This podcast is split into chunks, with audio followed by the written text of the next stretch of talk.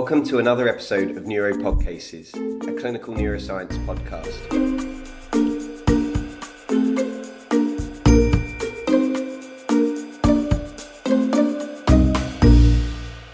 Hello, and welcome to another episode of Neuropod Cases. Today I'm joined by Dr. Rajith De Silva, who is a consultant neurologist working at Queen's Hospital Romford. He's alongside being a general consultant neurologist, he has a specialty interest in neurogenetics, neurodegenerative disorders, as well as ataxia.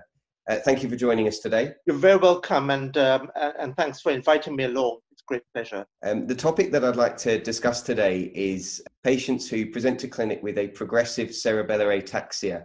Um, and really, what I wanted to do was just get your approach to a patient who presents in this manner uh, with some practical tips on how you would approach these cases. So, to begin with, I'll just describe a brief case vignette uh, of a typical referral that you might see.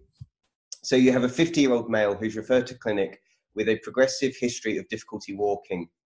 Having previously walked independently, over the course of 18 months, he's noticed his gait has deteriorated to the stage of now requiring two walking sticks for assistance.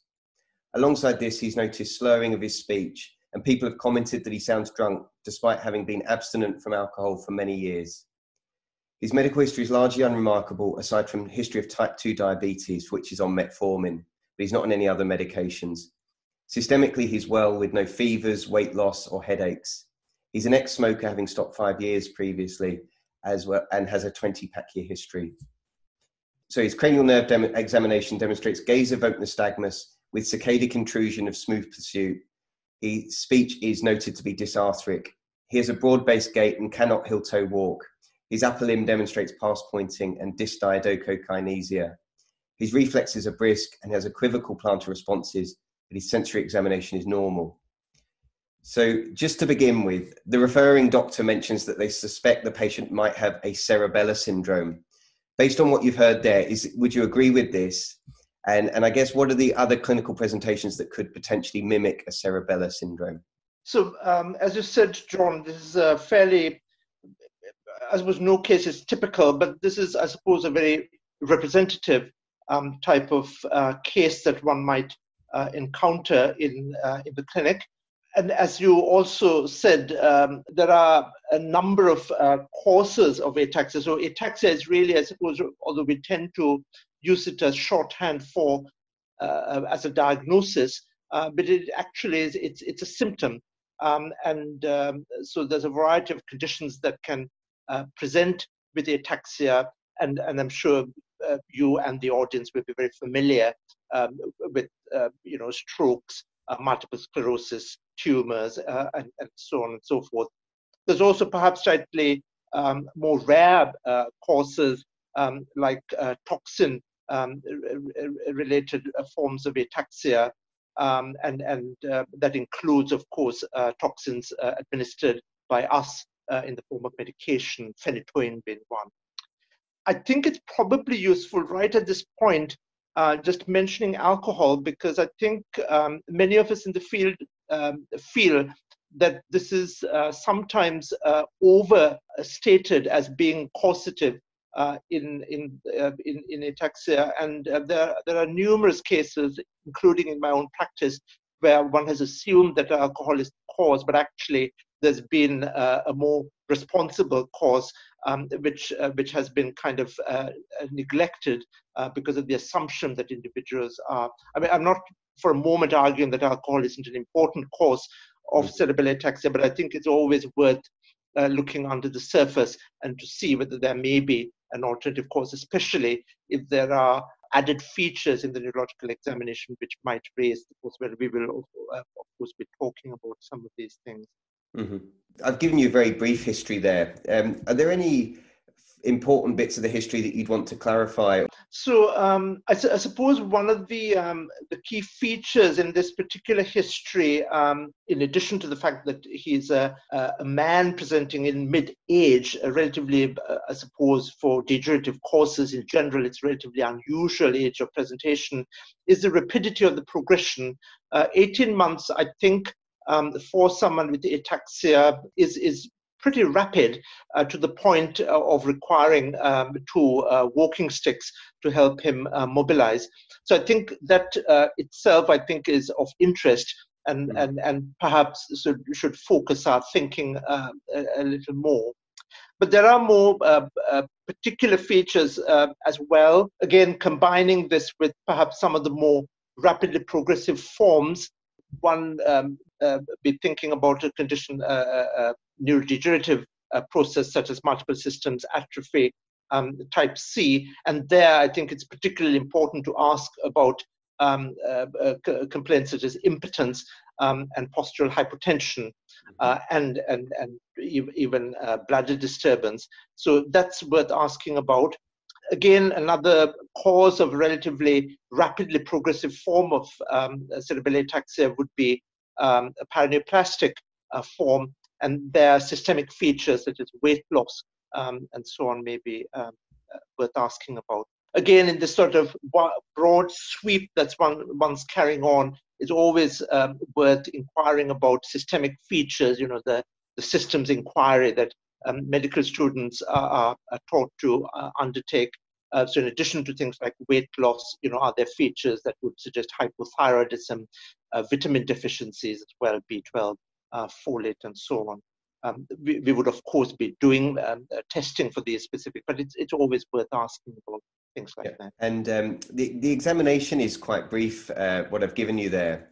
Are there any uh, other examination findings that you specifically look for in cases like this in clinic, or, or that you find a particularly high yield um, when localizing to a cerebellar disorder? I, I, think actually, to be honest, it's a fairly comprehensive um, examination as far as the um, as the uh, as ataxia uh, as far as ataxia is concerned. But there's no there is a, a, a, lesser yield, but nevertheless, it's still worth undertaking a sort of you know the the full neurological examination. Um, although again, you picked up most of the features there that one might uh, be interested in, like uh, the reflexes, plant responses, um, and perhaps uh, the and, and, and the sensory examination. The um, there are, uh, I suppose, two other main things though that I would um, uh, like you guys to think about. Um, I think fundoscopy um, may be of some value. For example, in the there are there is a form of do- dominant ataxia uh, associated with uh, macular degeneration. So the patient is likely to have had some visual complaints, but nevertheless, fundoscopy may be revelatory in that case in showing um, uh, uh, pigmentation and so on. Obviously, this is of value uh, in um, mitochondrial diseases sometimes. Um, but optic atrophy can also be valuable, for example, if you're looking at cases of um, Friedreich's ataxia, albeit it's a late feature. Um, so I, I, would include fundoscopy as part of your sort of hmm. key uh, ataxia uh, uh, examination. The other thing um, which is of growing importance um, is, is related to an entity that has been genetically confirmed recently called CANVAS. Um, and uh, although the jury is out as to exactly how common a cause of ataxia this is, um, there are these um, particular eye tests that one should do. Um, there's this um, uh, a, procedure called the visually enhanced uh, oculocephalic reflexes. So essentially, what you do is you uh, look at a target and ask the patient to focus on that, and you move uh, or ask him uh, or her to move the head uh, in either direction. And you can also do it um, by move, uh, asking the patient to focus on your nose, say, and then moving the head. Um, and the other thing um, that would also show this uh, vestibular reflexia is head thrust, the kind of test that you would do with vestibular neuronitis. So mm-hmm. moving the head um, uh, briskly to the right and the left, asking the patient to look straight ahead. Uh, these um, are abnormal in CANVAS, um, so that, that may be a useful pointer. So I think um, broadly, I think this examination has been quite um, uh, uh, quite thorough, but uh, I would probably just add in those um, two bits to the examination. Great. And then um, you kind of alluded to this with some of the other answers already, but um, just thinking about this broadly as a patient who's presenting as a cerebellar disorder, Are you able to share how you would approach this as a sort of diagnostic problem in clinic? How, how do you sub how do you categorize this and um, work through the, the potential causes? So um, this is um, what I'm I'm really enthused about in this field is that it's it's a beautiful combination uh, of um, your uh, clinical appraisal of the situation, uh, your ability to elicit the key features, and then combining it with your knowledge about what may be underpinning um, the, the, patient's uh, progressive ataxia. And essentially, I think there are two main questions to answer. Firstly, what age has the patient presented uh, at? Uh, because that determines the, the main differentials. Um, and then, secondly, uh, what is the rate of progression? Uh, and my approach um, really, although there are these basic tests that you would do, like, for example, the blood tests and uh, perhaps a chest x ray, um, uh, uh, and, and of course, crucially, an MR scan of the brain. Um, thereafter, I think a lot of the testing that one would do would be determined by uh, the, the answers to these two, two uh, key questions. Mm-hmm. So, for example, if you're dealing with a young child. Uh, I, I, presume this uh, the audience here are going to be predominantly adult neurologists, but nevertheless, in the pediatric age group, the differential diagnosis is very, very different to the one that one would be dealing with, say, you were uh, in, a, in, a, much older individual, say in their 70s or 80s, um, mm-hmm. and that's self-evident. And um, what, what are the what are the investigations that you would be asking for in a in a case like this? What are the things you wouldn't want to miss? So I think um, here there's a bit of a trade-off uh, between there may be some very rare causes, which although uh, are rare, nevertheless um, there's a they may be potentially reversible or treatable. So there's a high premium for diagnosing them.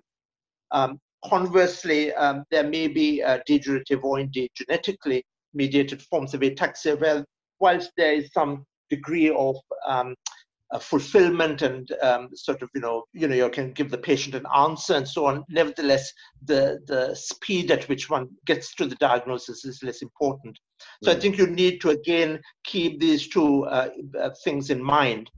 I would probably for example depending on the individual concerned and perhaps we can come back to this uh, man uh, i would have said that at his age i mean one would be thinking about uh, something like MSA-C, but equally, um, it would be uh, uh, really uh, tragic to miss a paraneoplastic cause. So I think even though that is relatively less likely, I would probably push that up the investigation uh, pathway uh, because that's really an important diagnosis to make if you can, because um, if you can diagnose it early enough, you might even be able to um, prevent the progress. You could certainly cure him of his cancer and hopefully prevent the neurological disabilities um, mm. getting worse and worse.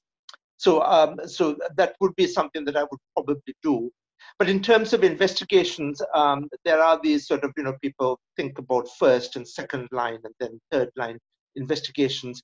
So to start off with, I would certainly do things like vitamin B12, folate, thyroid function. Again, the likelihood of these being responsible is relatively low. Um, but you might um, still um, uh, uh, find some, and it may be worth correcting.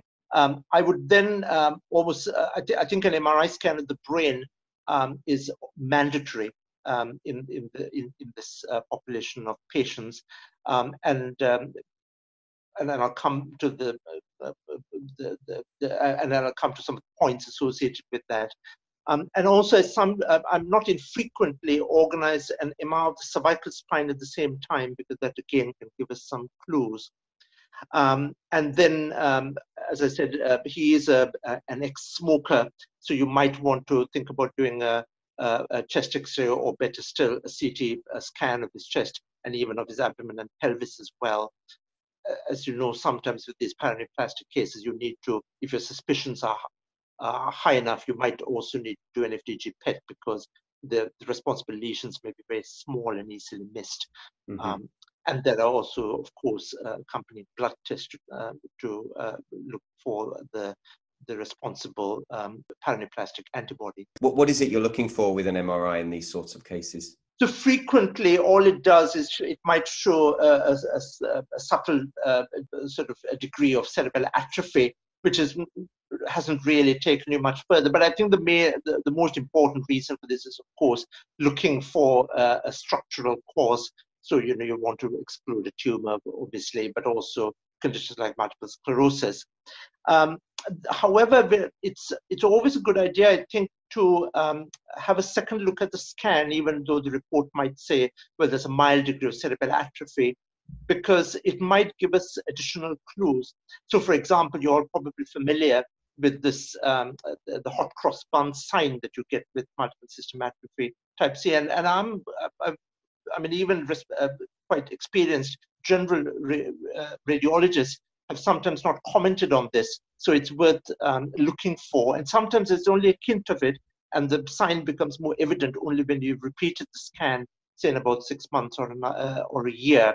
Mm. Additionally, I've already also mentioned the value of doing the, the MR of the cervical spine because, uh, for example, in conditions like um, Friedreich's ataxia and vitamin E deficiency, even though the patient is at presentation quite ataxic, you might notice that there is the, the bulk of the uh, atrophy that has taken place is in fact in the upper cervical cord and that the cerebellum itself is relatively well preserved. So this apparent discrepancy can be quite helpful and again might point you in the right direction. Incidentally, vitamin E deficiency is another, again, very rare but nevertheless treatable uh, form of um, ataxia. Mm. There are also some other signs with, uh, with some of the rarer forms, like with ARSACS, um, this autosomal recessive uh, spastic ataxia, uh, where you get um, some pontine, uh, there are some pontine abnormalities which are recognized, also some abnormalities of the uh, corpus callosum uh, and the superior cerebellum. And also very recently with another, perhaps not so rare form of recessive ataxia associated with mutations in the SPG7 uh, gene, which is classically a form of recessive uh, or recessive uh, spastic paraparesis, but nevertheless, in when they present with ataxia, uh, it, it, does. These patients seem to also present commonly with ataxia.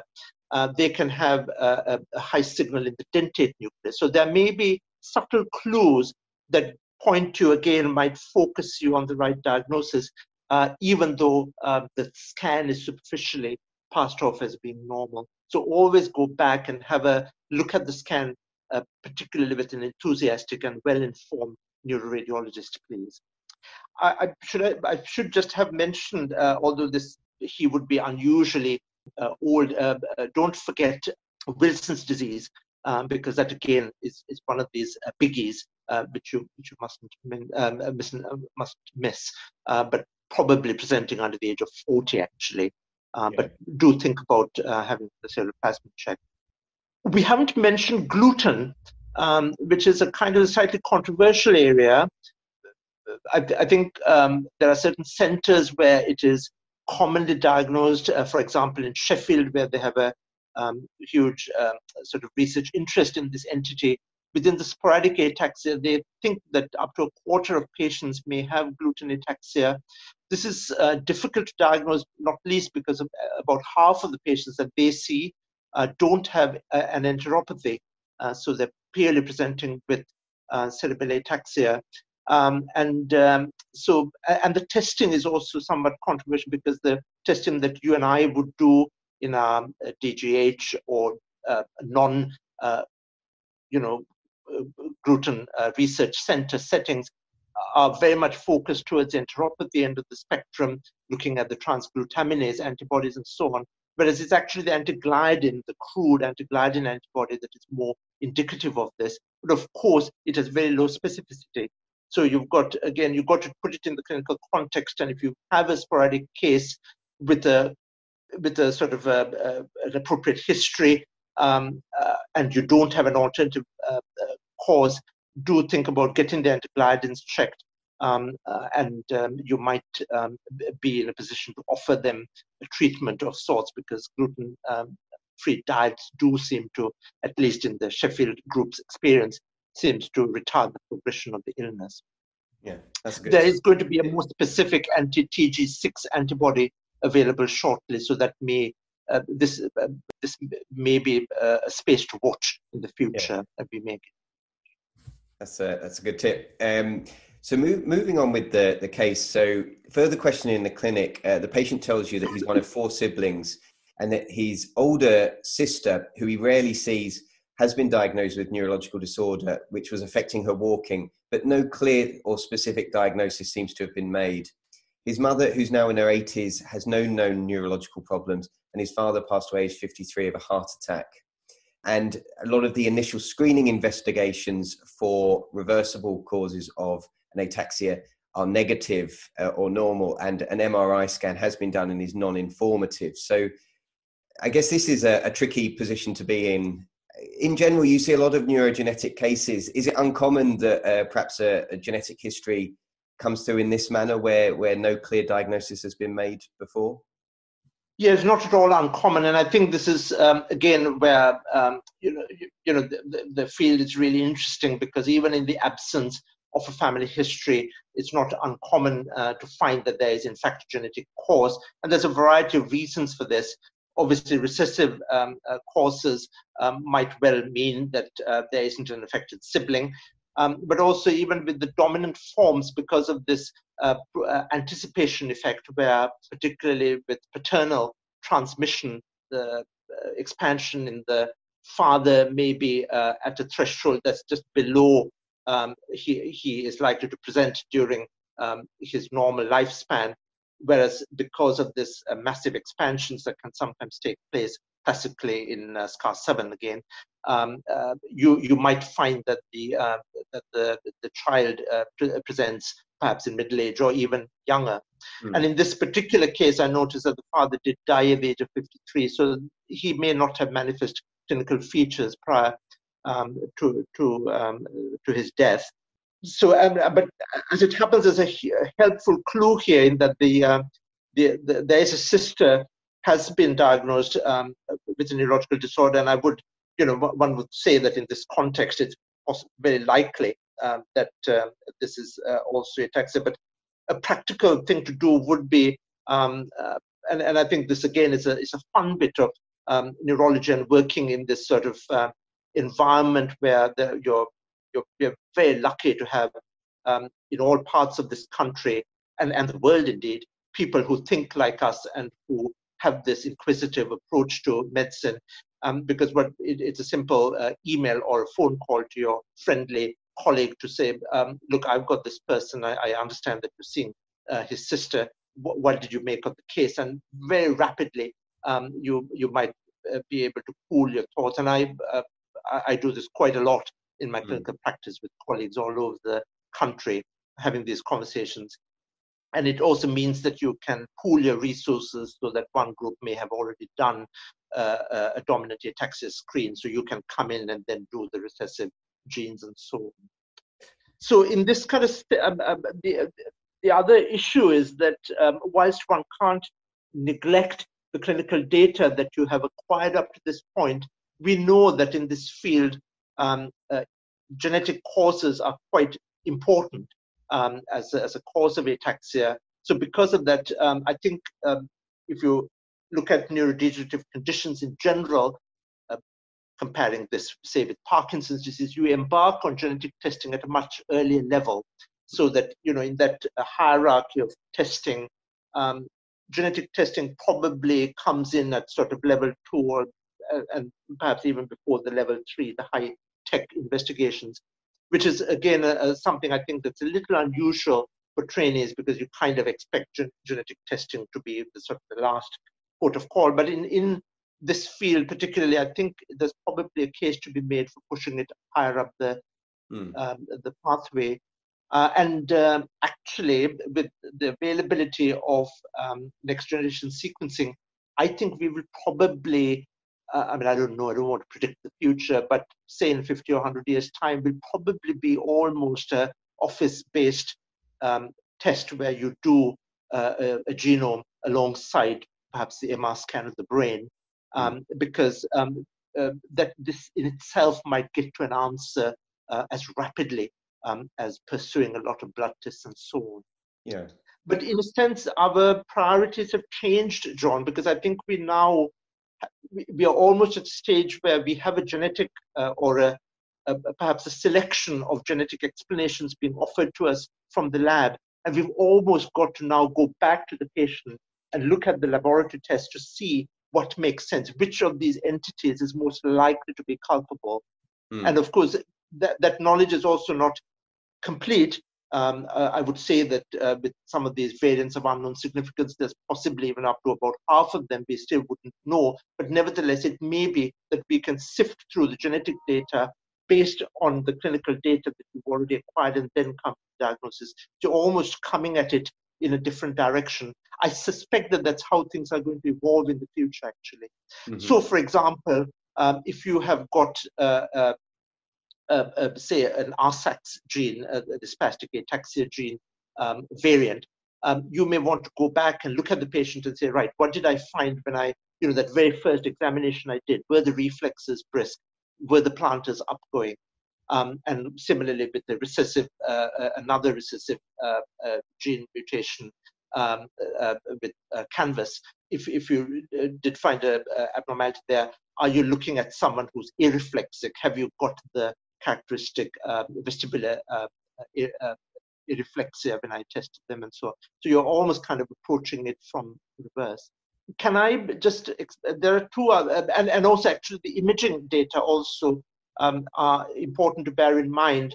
Again, with, I mean, these are sort of um, almost sort of um, minutiae, but uh, we know that there are different patterns of um, MRI abnormalities associated. I've already mentioned the Friedreich's vitamin E issue where the, cerebr- uh, the, the, the, uh, the, upper cervical cord tends to be preferentially affected.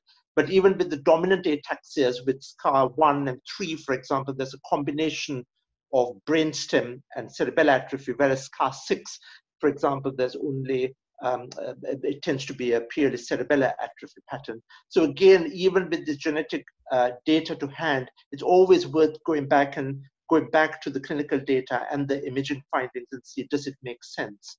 Mm. Um, um, and are there any, I, guess, taking a, a, step back from the specifics of this case, uh, when you're working up a, a, genetic cause of ataxia, are there any kind of general rules or any general principles you have that help you subdivide uh, the potential causes for them? Yeah, I, I think you would. Um, I suppose it's a bit like having suspicions. Um, you know, a, a, detective approaching a murder case. You know, they would know who the most likely culprits are. You know, is it the is it the butler? But you would also just want to keep keep your you know the, the options open keep the secretary um, and the driver in the frame as well you don't want to complete it and i have to say uh, although um, it's always very you know it looks great at meetings you say right i came to this dialogue but more often than not there's an element of surprise and serendipity in these issues um, again, as uh, for all those cases where I've been reasonably confident about the genetic diagnosis, there are as many cases where I've been taken aback and been mm-hmm. surprised by what I've had to find. Uh, one practical issue um, uh, that I, I, think this is still the state, um, you know, the current situation is that when you're doing the, and, and this again informs our approach in most centers in the UK, is that um, our technology, even though um, it is advancing rapidly, um, with these large scale re, uh, uh, arrangement, rearrangements, um, so, for example, with the triplet repeats and so on, our technology with next um, sequencing isn't smart enough to pick these up. So, as a result of that, we generally tend to look for Friedreich's ataxia, but also the SCAs um, uh, and uh, the, the fragile X premutation as a first off. And in fact, CANVAS turns out to be one of these repeat disorders as well. So I suspect it's, I'm, I'm not sure how good um, its capture would be mm-hmm. in due course um, in, in, a, in a panel. So I think it may be that we will need to have a, um, a sort of a two pronged attack where you look for these uh, large scale rearrangements first. Um, and then once you've done that, then uh, go on to uh, perhaps whole genome sequencing, exome sequencing, or as it is most of the case at the moment, looking for candidate genes in a in a panel. Okay, so so in a case like this, in clinical practice, you would you would perhaps test a few more specific things first of all before going on to do a, a, a more of a general panel of cerebellar ataxia?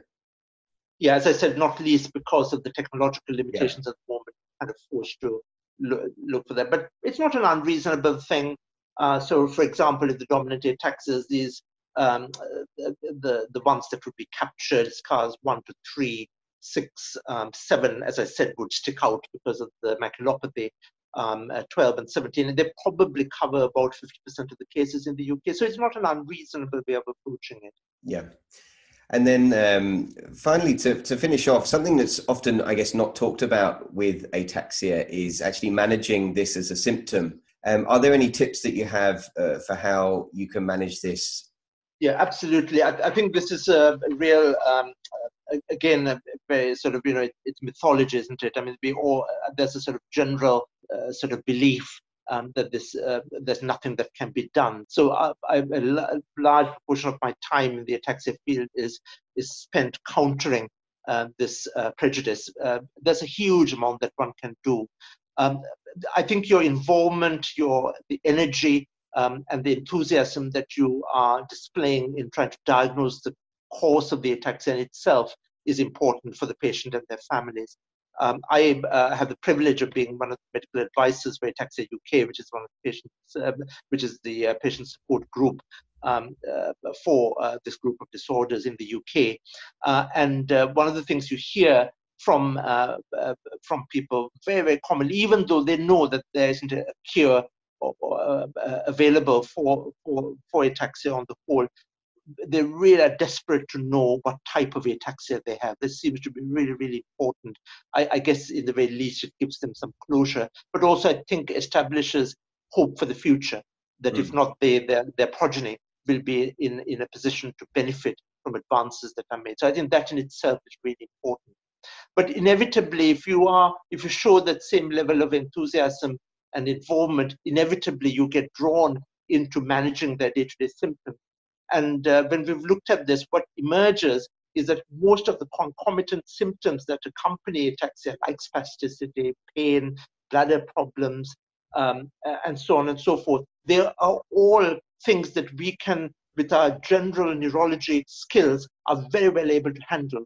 So if you, um, uh, like all, uh, uh, like any general neurologist would be seeing patients with, um, with spasticity, all the same drugs that you would be mobilizing in that situation, baclofen and the tizanidines, you know, these can also be used in patients with ataxia. Similarly, the same principles that govern bladder dysfunction can be extrapolated um, in managing um, the, the bladder symptoms that accompany uh, ataxia. Mm-hmm. The other principle, and, and I think something that really governs our practice is our, our sort of um, capacity to bring together uh, allied specialities in multidisciplinary teams.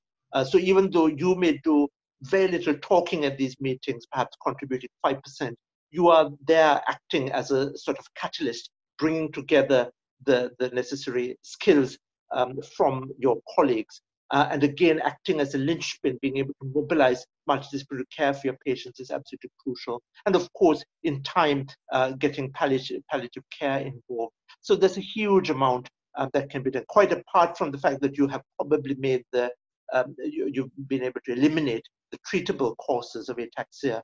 You should be um, really well positioned to make a real difference to your patients. So please, um, if you don't take anything away from this podcast, um, please remember that there's a huge amount that you can do for your patients, and your patients and their families will be eternally grateful for the contribution you've made.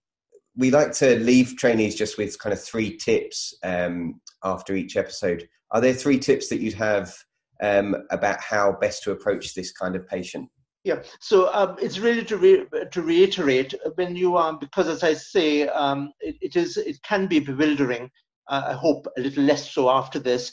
Um, but nevertheless, because it is somewhat bewildering when you first encounter someone, don't sort of panic. It's a bit like I remember when I first went for a membership, someone said, you know, when you're asked to look for a, you know, to elicit some sign or something, you know, just sit back, take a deep breath, and have a nice look at the patient, smile, and just collect your thoughts. And, and one of the, I think the key things, as I said, focus on the age of onset um, and the rate of progression. I think if uh, if nothing else, I think these two features should immediately give you some sense of where you should be heading. Uh, the second thing uh, I would say is to um, is again a point that I've already made, uh, which is to not only get the MRI scan, but have another look at it. So um, have, have a look on, on the PACS system at the scan carefully. Um, and if you even have a sort of a, a, a faint suspicion, um, obviously, like all of us, look it up on um, Neuropedia, but also then go and speak to um, to your uh, neuroradiologist and say, do you think this is entirely normal? Are there, um, you know, what, what, do you think about this? And thirdly, um, is the last point I made, which is that um, don't uh, always think, what can I do today from this clinical encounter that will make life better for my patient when they leave? And, and trust me, there's always something to do. Um, Great. Well, thanks very much for your time there. And um, it was really, really useful talking through that with you. Thank you. Thank you very much for inviting me, and I hope I haven't confused you all. Thanks. See you.